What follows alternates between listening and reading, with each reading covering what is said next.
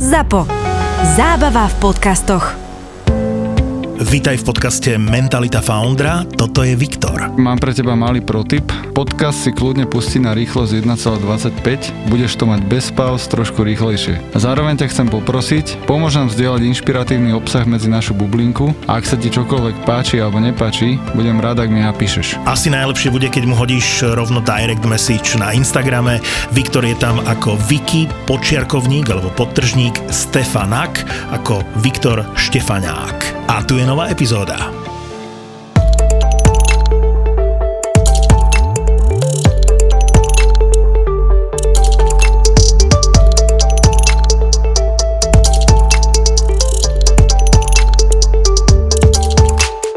Napríklad všetky dáta Papa Johnsu tečú cez nás a v UK food delivery v UK robia cez nás. Pochopili tú inovatívnosť a veľmi nám dôverovali časy, keď sme to spustili, lebo sme boli fakt maličky. S tým bola taká vtipná historka, že si robili audit našej firmy. Sídlo sme mali v Petržalskom paneláku a poslali nám fotku, že či tu je náš office. Áno. A tam z Google mapy fotka proste brány, kde som býval.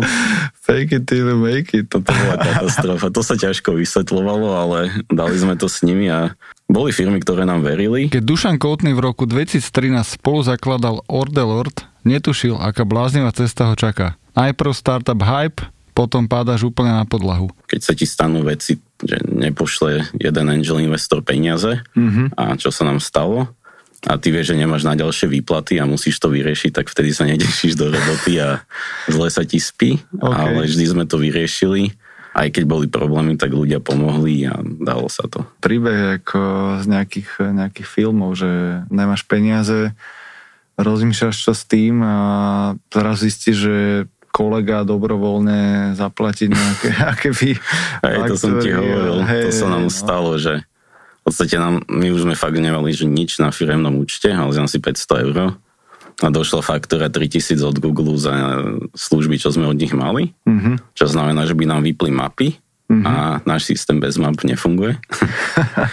a kolega, ktorý, ktorý nedostal ani výplatu a proste sa postavil, že OK, že tu je moja kreditka, no dal to zo súkromných peniazí, lebo veril tomu projektu, veril tej firme, nechcel to položiť. Mhm. A v tej dobe už naozaj sa nedal. Ja som už nemal, že absolútne nič, ešte som mal nejaké peniaze požičané. Mhm. Ivan, ďalší spoločník, bol na tom podobne, že už nebolo iné východisko Mhm. a hlavne nebolo rýchle východisko, lebo Google nás vypol OK. a nedalo sa inak. A ten chalan tam nastavil kreditku, zapol to, chargeol a bolo. Takže Aha, to sú aha. situácie, kedy si povie, že to sú ľudia, za akými chceš robiť.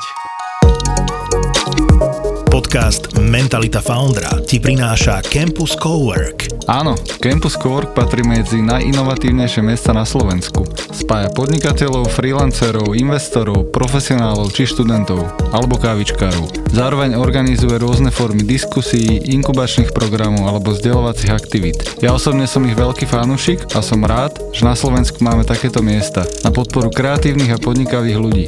Najvyššie, ak máš chuť, ozvi sa mi, alebo ma prídi pozrieť na kávičku a môžeme nájsť spôsoby, ako môžeš z campusu pracovať aj ty. OK? A teraz späť nášmu hostovi. Počúvaš podcast Mentalita Foundra, ktorý ti prináša Campus Cowork.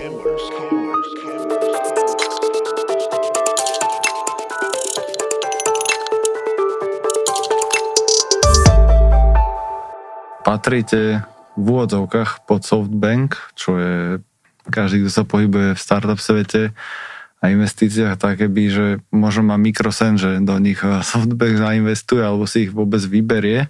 A vítam ste. Aký je za tým príbeh? Neviem, koľko vecí môžem zdieľať, lebo to je vlastne z kuchyne Rifu. OK. My keď sme išli do Rifu, oni mali prvú investíciu od Softbanku, tej dostali miliardu. Mhm. Myslím, že 700 miliónov bol vtedy od Softbanku. Ari, ktorý je CEO, má veľmi silnú víziu.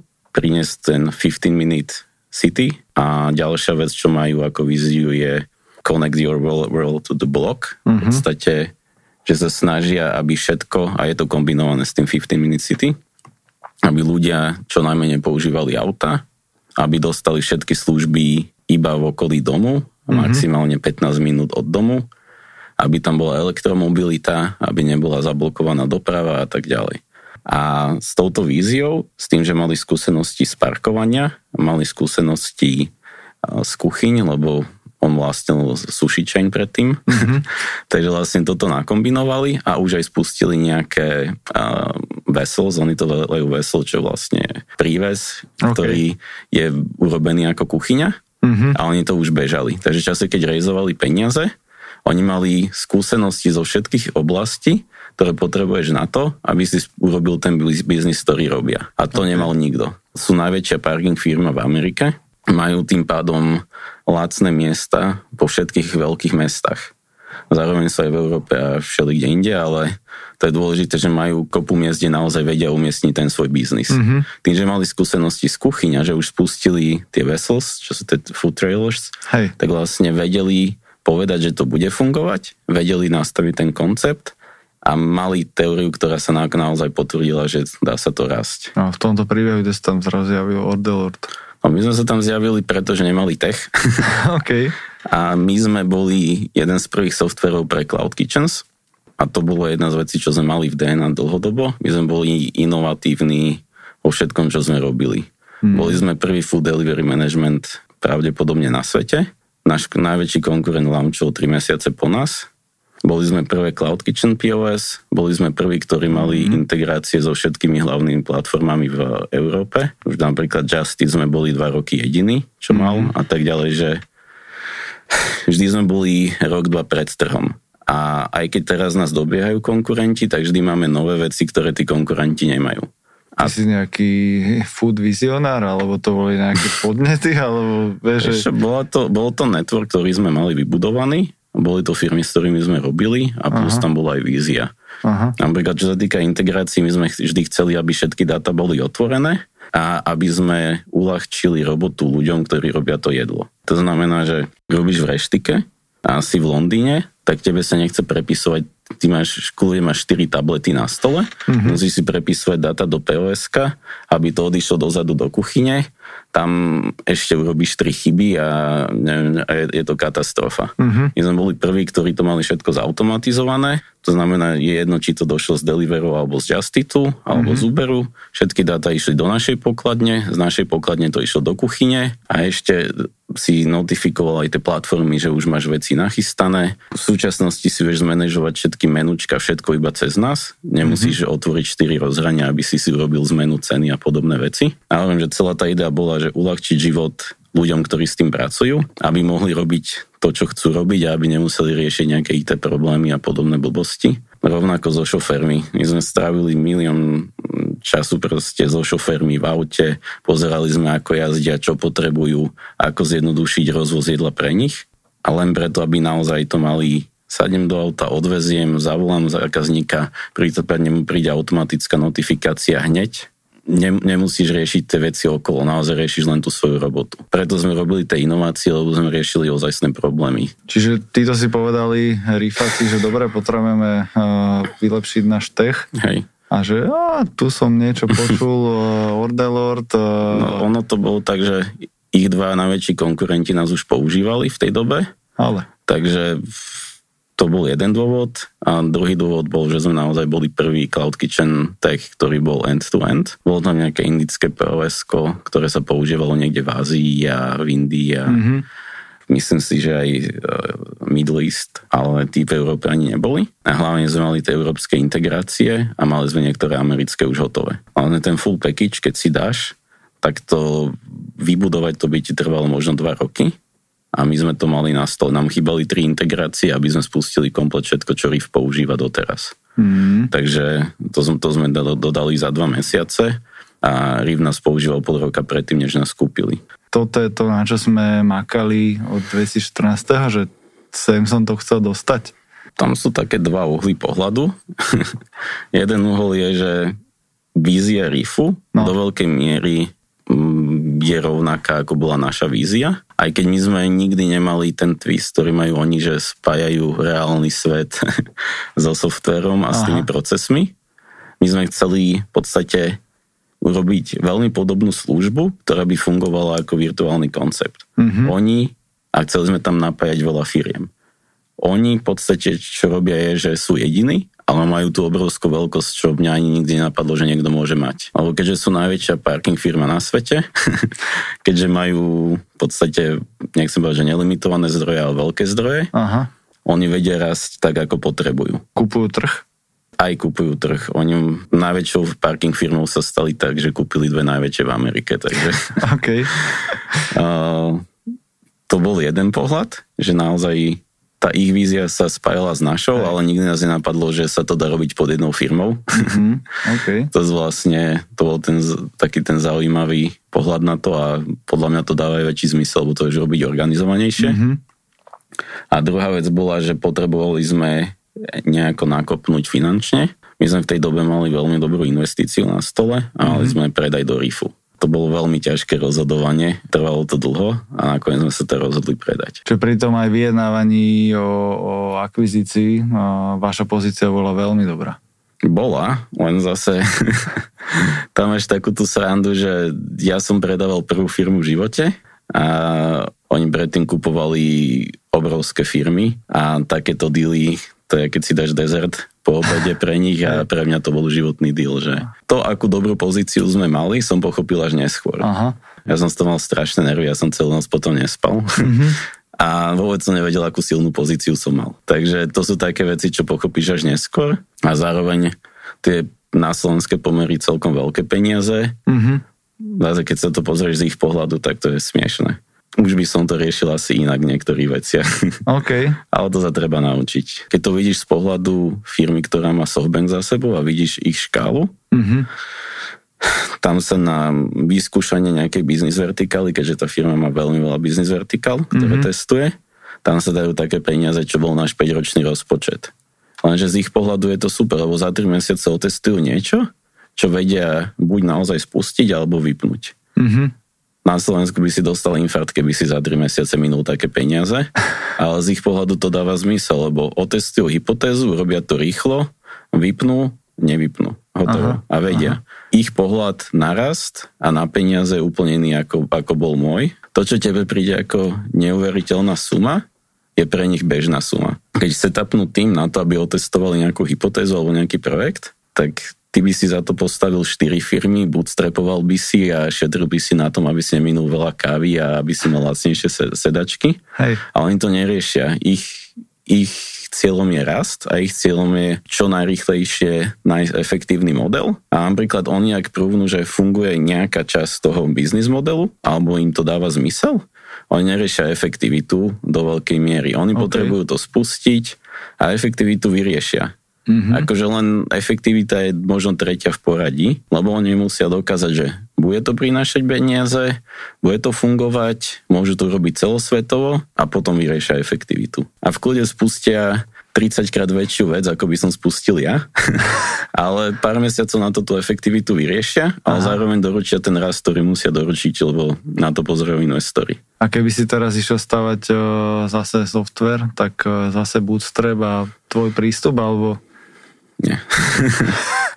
Nie, ako určite by som to riešil na väčšej škále. Lebo zobrať pár sto tisíc Mhm. a rok tu na bootstrapovať a potom sa tešiť, že si launchol v Maďarsku a ešte aj v Polsku, to je proste úplne nápad. Tak to nemá byť. OK, Proste- čiže go big or go home. Tá naša cesta bola super. Mm-hmm. Ja som vďačný úplne za všetko, čo sme sa naučili. Ale my sme išli strašne prístene. My sme proste išli pomaličky a nám došli skoro peniaze, takže sme v podstate 6 rokov bootstrapovali.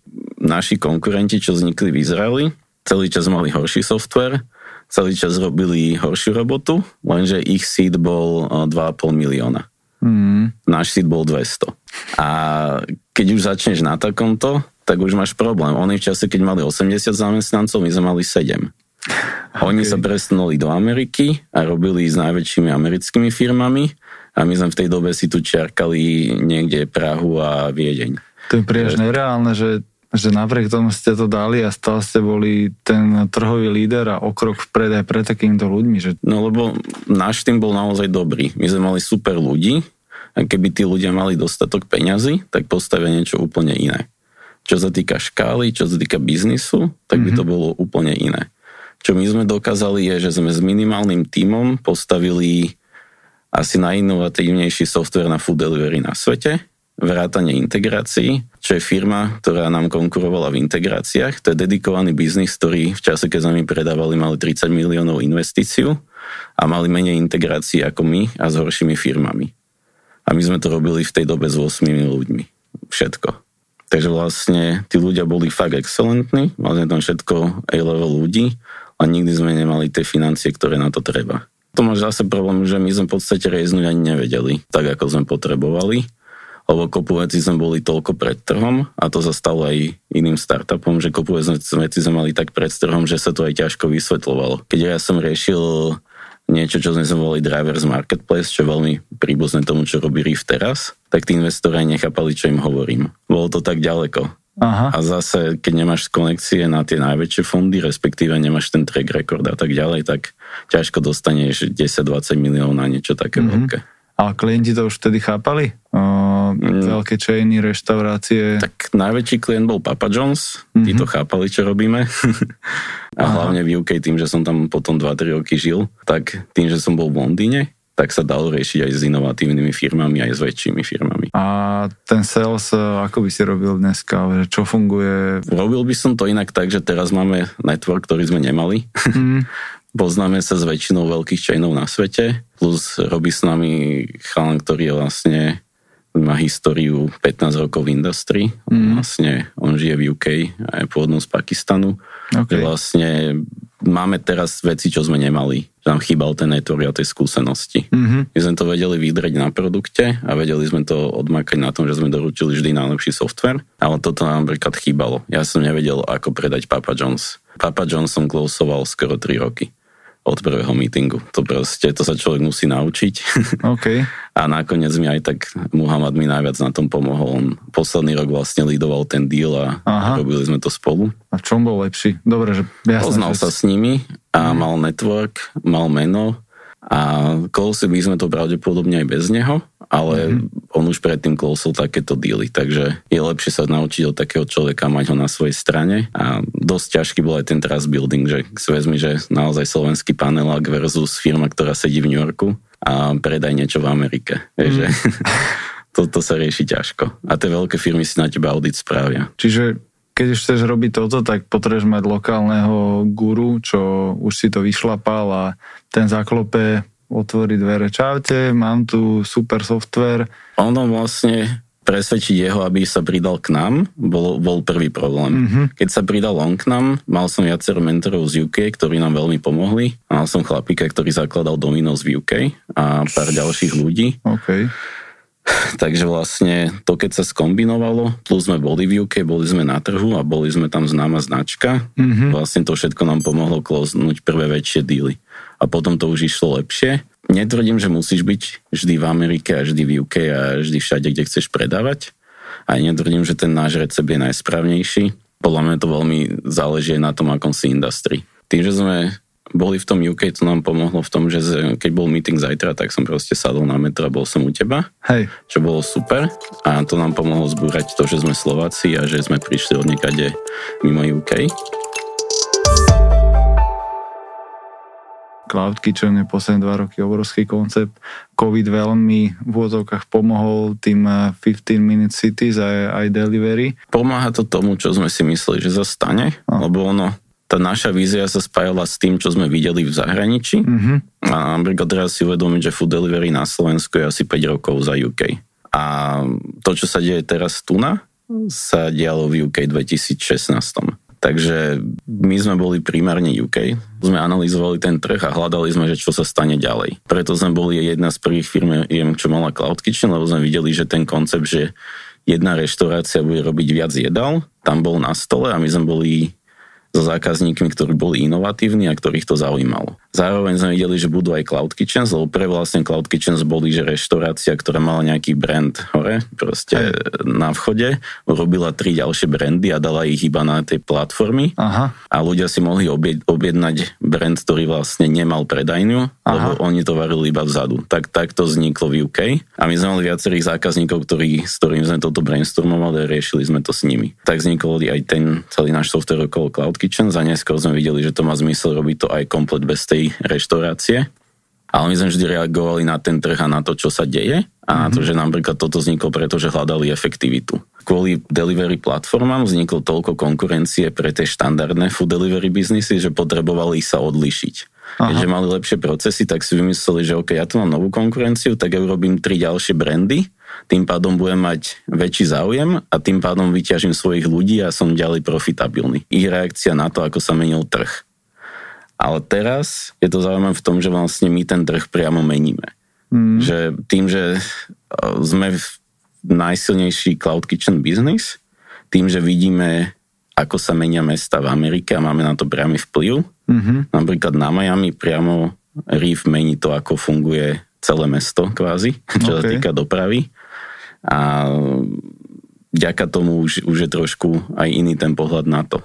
A riešime tam to 15 Minute City, čo je super a naozaj mm-hmm. sa tam stavajú centra teraz, kde to bude mať priamy vplyv na život ľudí v niektorých okay. lokalitách. Robia sa huby, odkiaľ sa vie roz, rozvážať všetko. To je jedna z vecí, čo robíme aj my, že máš jeden hub, kde máš potraviny, drogériu, dokonca nejaké oblečenie, spája sa middle mile logistics, z reverse logistics, food delivery, z groceries delivery mm-hmm. a ešte na to položíš aj quick commerce, čo je vlastne úplne šialený koncept. Aha. No ale to je to, kam to smeruje. A budeš mať chlapika, ktorý odvezie jedlo, vzadu budem mať rovno aj nejaké potraviny pre niekoho vedľa teba, prípadne ty si objednáš jedlo a potraviny naraz, keď chceš, tak si objednáš ešte k tomu aj tričko a doveze ti to ideálne jedna firma, čo v našom prípade by mal byť RIF. Cestou späť sa zastaví niekde v ofise a vybere niekomu špinavé pradlo, aby ho dal do čistierne a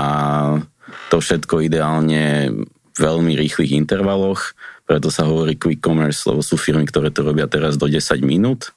Také koncepty máme aj my.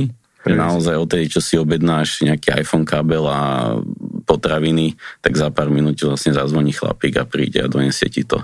Čo sa snažia urobiť je čo najviac eliminovať dopravu, čo najviac, aby vlastne fungovali tieto doručovacie služby, aby sa spájali, aby boli efektívne. Keď sa pozrieš, tak málo ktorá food delivery firma je profitabilná a málo ktorý biznis naozaj na tom robí peniaze. Lenže ty keď spojíš viacero biznis vertikál dokopy, ty si vieš vykrývať um, tie rôzne časy, keď je uh, dopyt, vieš to kombinovať, vieš to robiť efektívne a keď odvezieš jedným človekom aj potraviny a jedlo, tak už okamžite šetríš nejaký čas za dopravu. Takže to je to, kam sa to bude hýbať. Fú, akože tam mi príde, že ten whiteboard musí byť uh, nekonečne obrovský a celé toto nakresliť, aby ten človek na tom skútriku a elektrickom mu to tam skákalo do toho telefónu, aby sa z toho nezbláznil. Wow. No väčšinu z toho robí náš tým. Tam ideš do miliardových kombinácií už len pri pár itemoch a Hej. ty teraz musíš pokryť celý blok v nejakom meste. Mm-hmm. To, to je...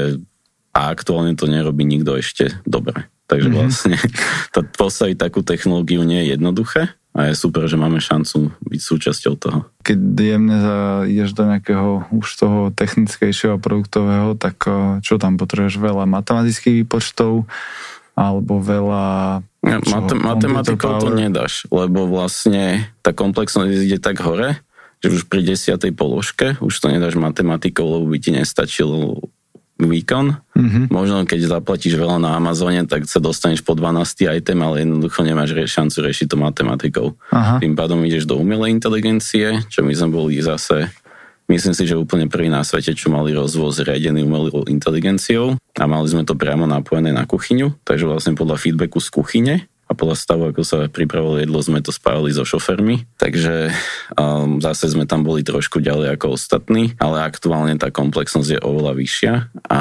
um, riešime akorát tieto algoritmy. To ide do umelej inteligencie a už ti poviem, že už to ide aj mimo toho, čo ja chápem. ja som s tým algoritmom skončil asi v 2018.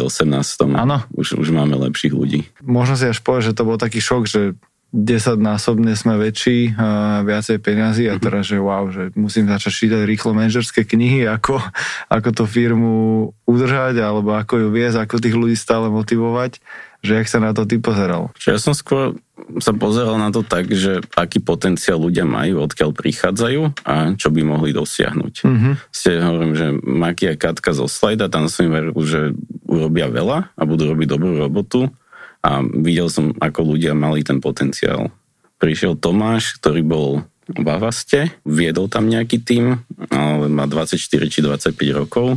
Mm. Teraz vedie 30 ľudí a vedie celý engineering, lebo poznal procesy, vedel, ako má vyzerať väčšia firma a nastavili sme to spoločne, mu som pomáhal najviac tých ľudí.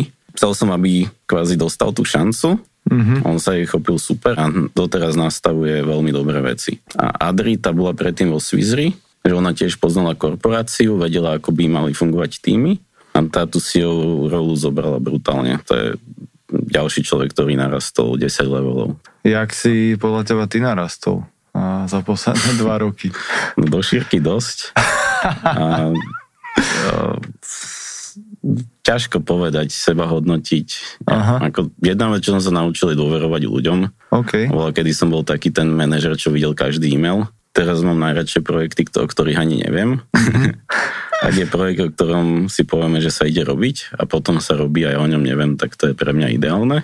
Veľmi sa mi páči, ako rastú tí ľudia, ako, ako sa zlepšujú. Mm-hmm. Páči sa mi tá kultúra a ja riešim hlavne tú Ameriku. Skôr vidím, že som sa naučil veľa vecí o biznise Pochopil som veľa vecí, ktoré sa mi zdali nedosiahnutelné, okay. ale hodnotiť seba povahovo, ako som sa zlepšil, alebo naučil, to sa nedá, to je ťažké. Mm-hmm.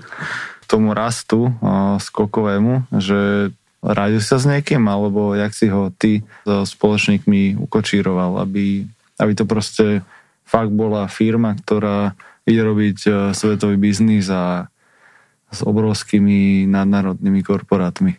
No my sme súčasťou týmu, ktorý je v Amerike. Reef má 18 tisíc zamestnancov teraz, ak si to pamätám dobre, s tým, že väčšina sú to ľudia, ktorí robia vo fielde, lebo mm. oni mhm. robia parkovanie, kuchyne a kopu ďalších vecí.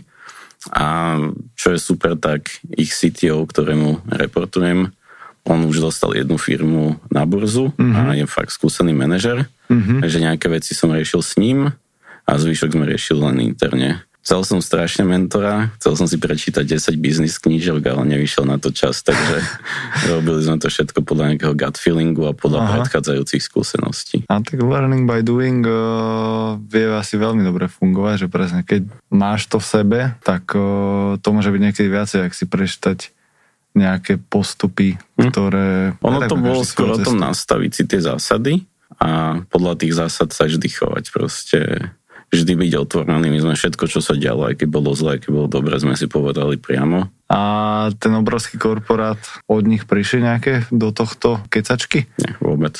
Jedna vec, že som si to aj zľudne podchytil, keď som predával firmu, že je to celé v našich rukách mm-hmm. a je, je to kvázi, pokiaľ nezlyham ja, tak nemajú dôvod zasahovať do zloženia týmu. Nevedel som, ako to bude, nevedel som, aká bude kultúra, nevedel som, ako to bude vyzerať.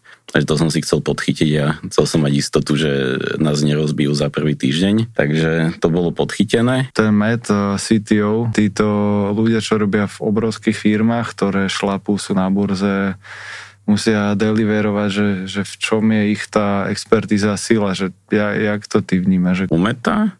Podľa mňa jedna vec sú skúsenosti, mm-hmm. lebo on celé toto, čo robíme v RIFE, už raz spravil. Okay. Takže je to super. Ďalšia vec, čo ma fascinuje, je pokoj. V čase, keď ja už by som niečo rozkopal, tak on sa usmieva aj kľudný. Vie naozaj zanalýzovať aj veľmi ťažké situácie rýchlejšie a nie impulzívny, čo niekedy u mňa sa stane Hlavne, keď je niekto konštantne hlúpy, tak... konštantne hlúpy. Viem ísť niekedy do situácií, kde by som mal, mal pribrzdiť, ale to sa od neho učím, je to super. U neho som zistil, že aj CTO takéto veľkej firmy, kde menej tech pozícia a viac management a nastavovanie procesov ľudí a mm-hmm. nejakej vízie. Čo som príjemne prekvapený je, koľko máme flexibility a dôvery. Že mm-hmm. naozaj sú projekty, ktoré vymyslíme v týme, launchneme, spravíme, doručíme a niekedy o nich ani nevedia. Mm-hmm. Ale zase to je tá pozitívna vec, že bolo to treba, urobíme to, má to výsledok, vedia o tom iné týmy, pomôžeme neviem, otvoriť niečo v UK a v podstate nikto nás do veľkej miery nekontroluje. Good, díky moc za čas a za zdieľanie nejakých uh, insidov Ďakujem aj ja. rollercoasteru a teda verím, že o 5 rokov um, nám budete určovať, ako sa budeme hýbať po meste. Po Miami nám aktuálne behajú už roboty, ktoré vozia jedlo. Okay. Je to celkom sranda sa s tým hrať. a to sú ďalšie veci, kam sa to chce posunúť.